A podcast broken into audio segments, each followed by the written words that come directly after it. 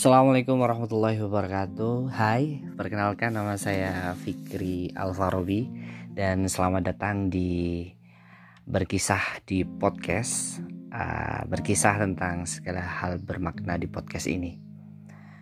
Uh, Ya, ini episode perdana dari podcast ini. Uh, Saya ingin bercerita tentang pengalaman pribadi saya. Uh, ini tentang kisah seusai sholat. Tapi sebelumnya, uh, thank to you guys yang sudah bila-bilain mampir dan mau dengerin podcast ini. Uh, saya berharap uh, podcast ini bisa bermanfaat. Baik, uh, saya akan mulai uh, cerita atau kisah saya ini. Jadi, kisah ini diawali ketika beberapa hari atau beberapa waktu yang lalu kakek saya ajak saya untuk sholat jamaah dengan beliau. Uh, sholat maghrib seingat saya.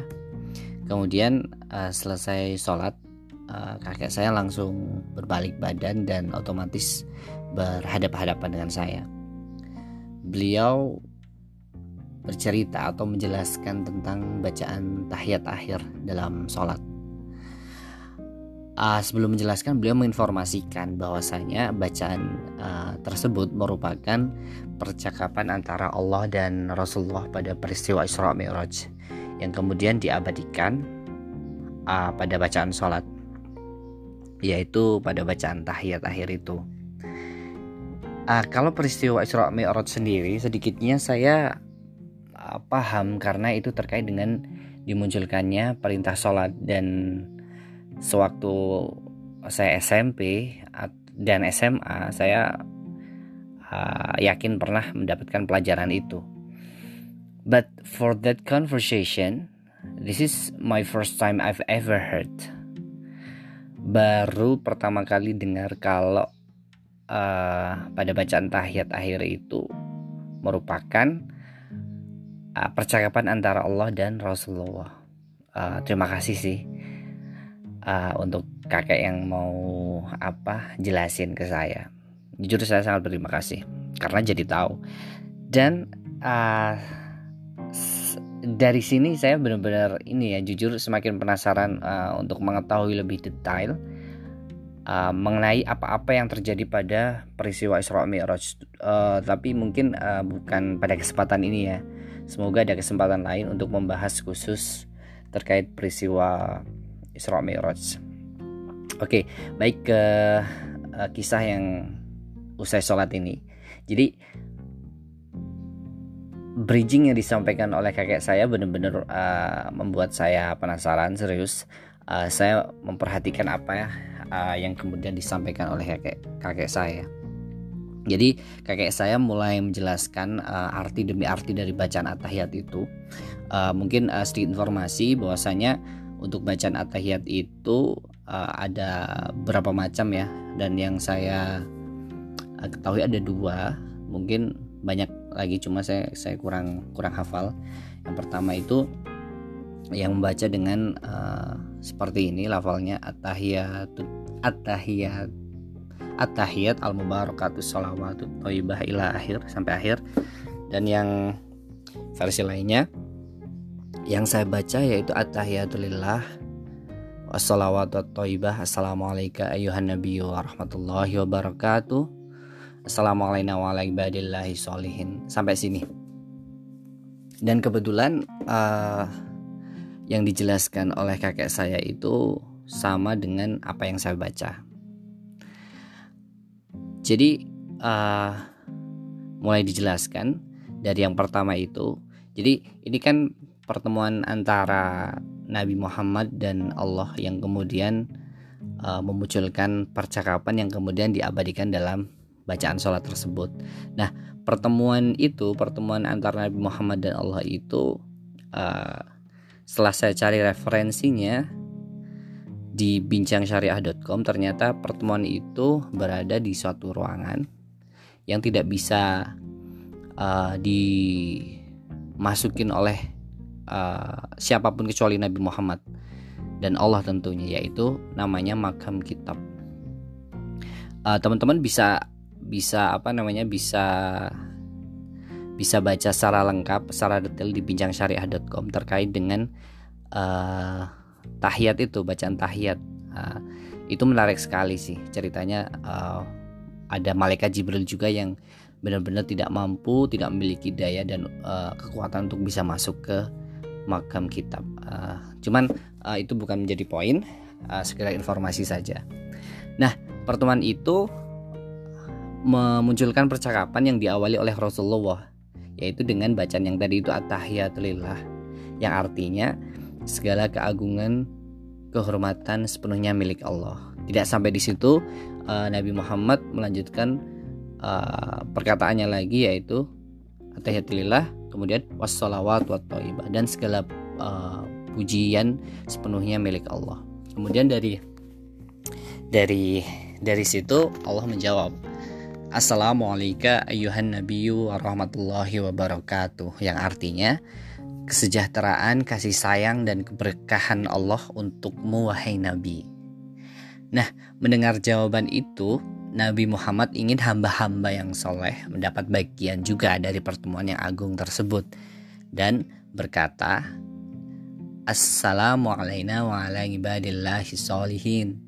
Kesejahteraan atas kami dan hamba-hamba Allah yang soleh. Lagi-lagi dari sini kita bisa apa ya? Bisa kita bisa tahu bahwasanya nabi kita Nabi Muhammad itu peduli sama umatnya gitu. Ya buktinya uh, justru malah menimpali ya istilahnya apa ya?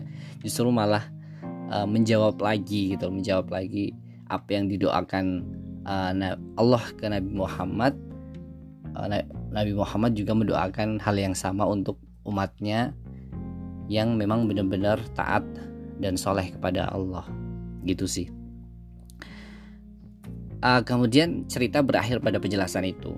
Saya benar-benar senang sekali punya kesempatan untuk bisa memahami bagian dari bacaan sholat tersebut. Ya targetnya tentu paham. Uh, secara menyeluruh ya bacaan sholat tidak hanya pada bagian atahiyat saja.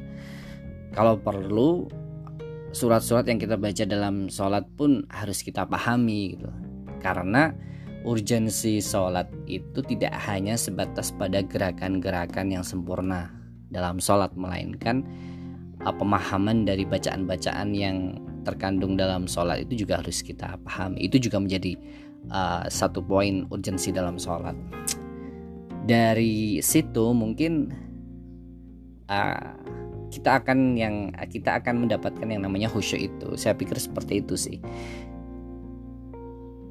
kemudian uh, setelah berakhir saya mencoba menghafal memahami dan setelah hafal saya coba praktekkan. Saya coba praktekkan dalam sholat. Dan seriously itu nikmat banget sholat paham artinya. Pada big pada bagian itu saja sih ya karena uh, waktu itu memang uh, pada bagian atahiyat yang uh, kebetulan mendapatkan penjelasan dari kakek gitu. Benar-benar benar-benar mendalami benar-benar berimajinasi bahwasanya uh, saya sedang uh, menyaksikan langsung percakapan antara Allah dan Rasulullah. Itu yang saya rasakan ketika saya uh, uh, kemudian memahami arti dari bacaan atahiyat tersebut gitu. Nah di situ saya benar-benar lagi kayak berkomunikasi gitu. Kemudian benar-benar terhanyut dalam fase atau momen itu. Oke secara teknis uh, saya merasa sholat saya sedikit lebih lama. Bagaimana tidak? Yang biasanya begini ya saya kalau melafalkan atahiyat itu ya tahiyatulillah wassalawatu wattaibah. Gitu. Uh, lanjut terus gitu. Tapi ketika sudah memahami jadi begini at-tahiyatulillah ada jeda untuk me, apa ya memaknai dari, arti dari bacaan itu kemudian dilanjut lagi. Atahiyatulillah wassalawat wa kemudian ada jeda lagi buat memahami arti itu. Sampai terakhir gitu assalamualaikum warahmatullahi wabarakatuh. Otomatis itu, itu, itu itu otomatis semakin lama ya uh, bacaannya. Cuman uh, ke depannya ketika kita sudah terbiasa uh, itu tidak akan menjadi masalah sih. Itu itu hanya butuh kebiasaan saja dan saya setiap sholat jadi nunggu-nunggu banget gitu loh momen-momen uh, pada bacaan at-tahiyat ini. Karena merasa paham dengan bacaan-bacaan uh, tersebut dan pada akhirnya saya berkesimpulan begini. Kalau kita paham semua bacaan sholat saya kira sholat tidak lagi sebagai penggugur kewajiban saja melainkan suatu momen yang selalu dinanti-nanti gitu loh. Itu sih menurut saya. Dan dari bacaan uh, tahiyat itu sedikitnya ada ada, ada tiga poin yang uh, harus kita pahami. Yang pertama uh, pertama adalah di situ menjelaskan tentang bagaimana kita selayaknya mengagungkan Allah. Yang kedua kita bersolawat atas Nabi. Dan yang terakhir adalah mendoakan untuk diri kita sendiri. Dan uh, saudara seiman kita yang memang soleh dan taat gitu kepada Allah. Saya kira itu lengkap gitu loh, menyeluruh kepada Allah, kepada Nabi dan kepada kita semua gitu.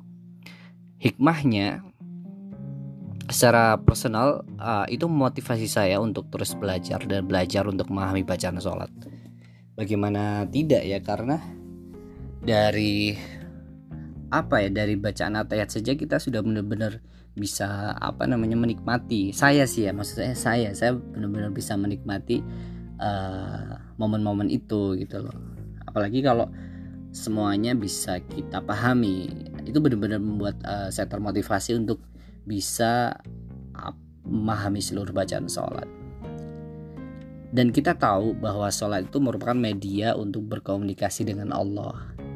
Dan saya saya merasa perlu bagaimana berkomunikasi secara baik dengan Allah dalam sholat. That's I that's I call khusyuk.